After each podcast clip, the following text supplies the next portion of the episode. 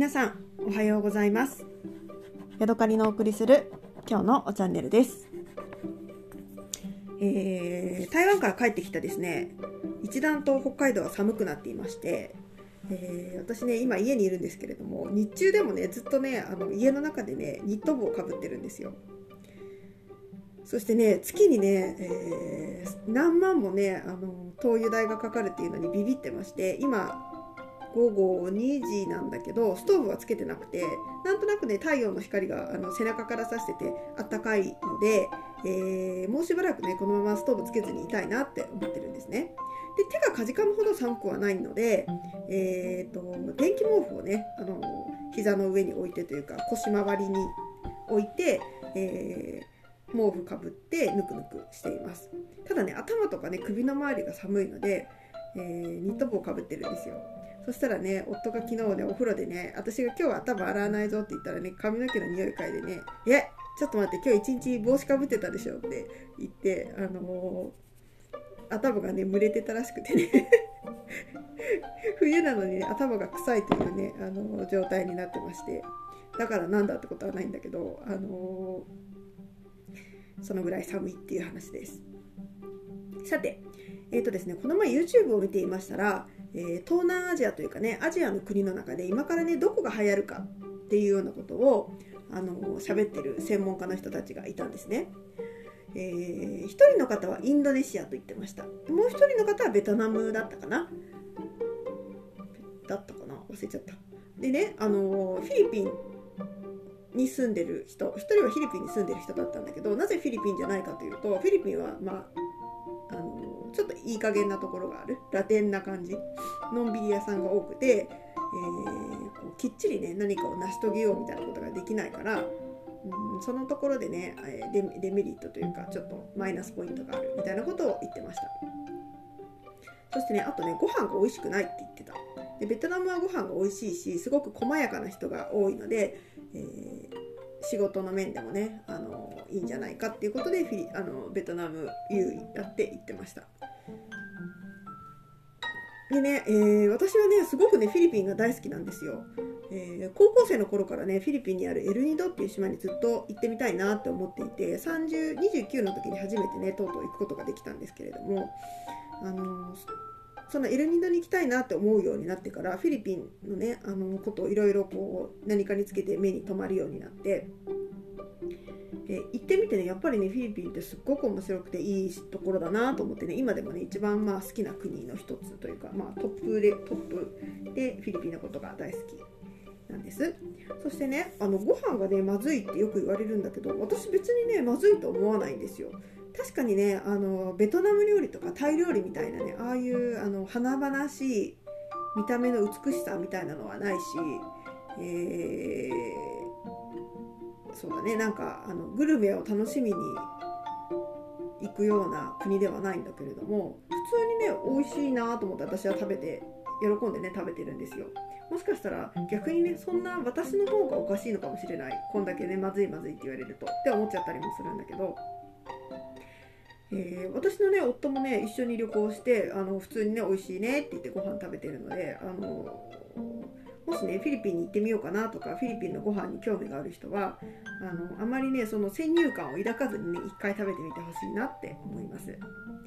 そしてね私たちが好きなねフィリピンの料理とかねどんなものを食べてるのかっていうことについてね今お話ししたいと思います。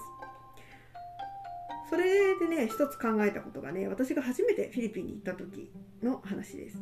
でねマニラってこうなんかもう超怖いとこだみたいなイメージをね持っていたので、えー初めて行ったのがね2009年の12月ぐらいだったんですけれども、えービビりすぎてねあの日本人の経営している、えービジネスホテルみたいなところにわざわざ予約をして、えウォークインではなくてねちゃんと予約をして、えー飛行場まで迎えに来てもらって夜も外出せずみたいなねそんな感じで、え過ごしていました。本当にね外に出るのが怖かったんですよ。そしてね、えー、二宮駅のインターナショナルエアポートっていうのが、あの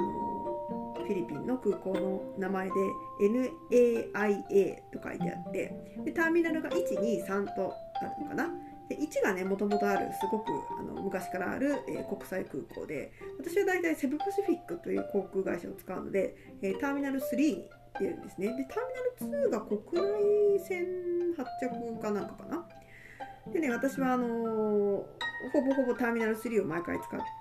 うんですけれどもそこはね結構新しくてあの今っぽい感じの空港です。でターミナル1はね、うん、デルタ航デルタ航空とか、えーと、ジェット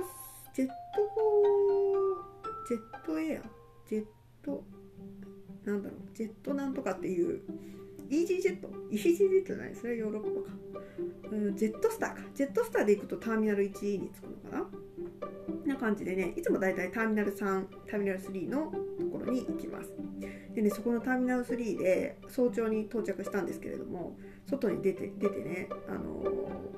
植え込みみたいなところでこうお迎えを待っていたら周りの人にね話しかけられるわけですよ。でそれすらもね初めての時はなんかこう騙しにかかってきてるんじゃないかとかなんかね泥棒されるんじゃないかと思ってすっごくね怖がっててその人たちとしてはね普通にどっから来たの？はあそっか日本からか。うん楽しんでみたいな感じなんですけど私も夫もねガチガチにねその時は緊張していてなんか連絡先とか教えてもらったんだけど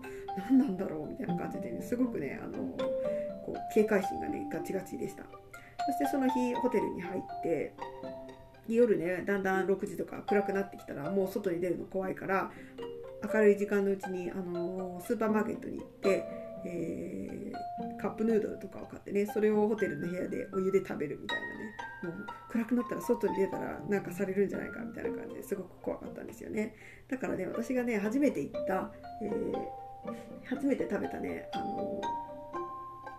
フィリピンのご飯は昼間に行った、えショッピングセンターで食べたねなんかフードコートのなんかファーストフード。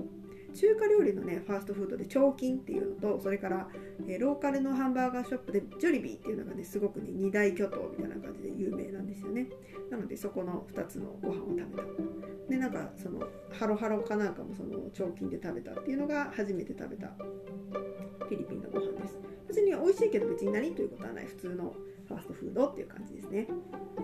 でそこからねあのエルニンドの方へフェリーで行くことになったんですけれども。う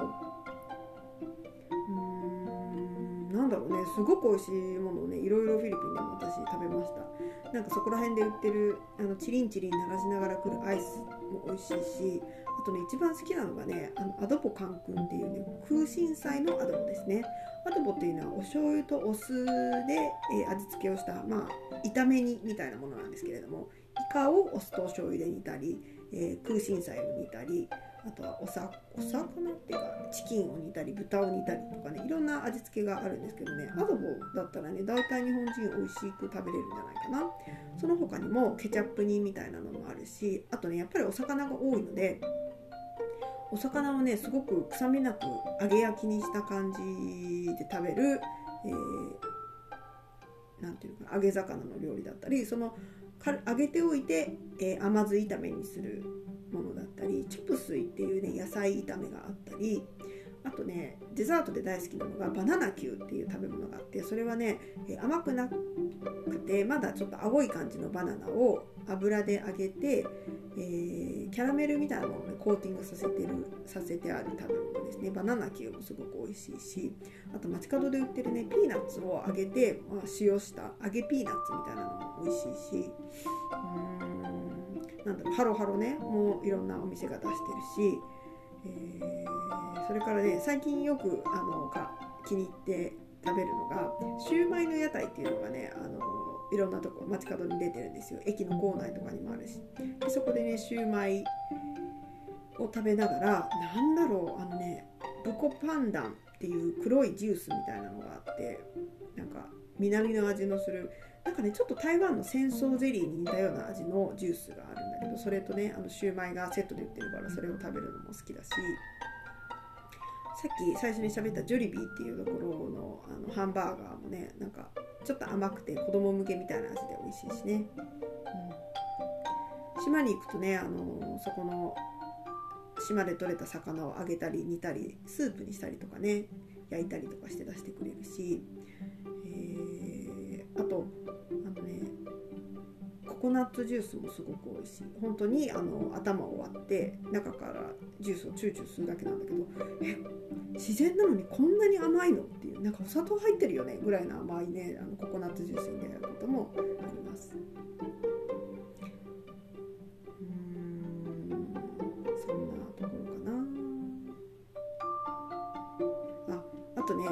名高いバロットっていう食べ物もあるんですよ。これはね孵化直前のアヒルの卵を茹でて、えー、食べるものなんですね、えー、夜にねあのチリンチリンとねなんかポファポファみたいな音であの濡らしながらね歩いていって、まあ、精力剤みたいな感じで夜食べる方が多いらしいんですけれども私もねこれすごく好きで、まあ、男性向けの食べ物らしいんですけれども私もね夫もね行ったらなんか見つけたら食べるみたいな感じですね。お酢とねうん唐辛子と塩を混ぜたものをねこうちょっとソース的につけて食べたりするんですけれども何とも言えない歯ごたえとゆで卵となんか、うん、やっぱり鶏肉がミックスされたようなね不思議な味わいがあります。ちょっとね中に羽が入ってたりするのでねその時はウェーって感じですけど何とも言えないね不思議な魅力のある食べ物バロットですね。このバロットっていうのはね、えーと、ベトナムにもあってホビロンという名前でね同じようなものが食べられるらしいです。私はベトナムでホビロンを食べたことはないですね。バロットしかない。ああとねもう一つ思い出した。朝になるとねタホという食べ物をね、えー、売りながらねあの回ってくる屋台の人もいます。これはね東台湾のトーファーとあのほとんど似たような感じのもので、えー、小さなねあのビニールの紙コップみたいなやつ本当に小さな 200cc ぐらい入るようなところに、えー、まだねふフルフルで温かいあの豆腐というか多方豆腐みたいなものを入れてその上にね黒蜜タピオカをねプルプルンと乗せて、えー、スプーンですくって食べるっていう食べ物ですね。本当にねあの台湾の豆腐と同じ感じですね。でねタホっていう名前でタホって言いながらね売りに来る。感じですね。これはなんか昔の日本の豆腐のねあのなんていうの売り歩きみたいなのに似てますよね。タホも美味しいな。バナナキューも美味しい。あとトゥロンっていう食べ物もあってそのバナナキューを春巻きみたいにしてね中にねとろんとしたバナナの甘いバナナの入った、えー、春巻きっていうのもねよく街角で売ってます。そしてねそのバナナだけじゃなくて、ね、一緒にジャックフルーツとかが入ってるとねまたちょっとね一工夫してあってねそのトロがね美味しかったりするんですよね、うん、そんなところかな。あとはなんかねあのパンデサルというパン屋さんがいろんなパンデリア？なんかパン屋さんがね街のあちこちにあってなんかね不思議なフィリピン風味のパンが売ってるんだけどそこでねプリンパンっていうのを私見つけてねそれがすごく美味しかったんですよね。なんかあのチーズケーキ未満みたいな感じでプリンみたいな感じでねプルンプルンしたのが、えー、生地が乗ってるパンっていうのがあってねそれが前に美味しくてねまた食べたいなーなんてね思ったりもしますね。そしてねそれ今まで私が喋ってたのは大体屋台とかサリサリサリサリストアうん違うな、え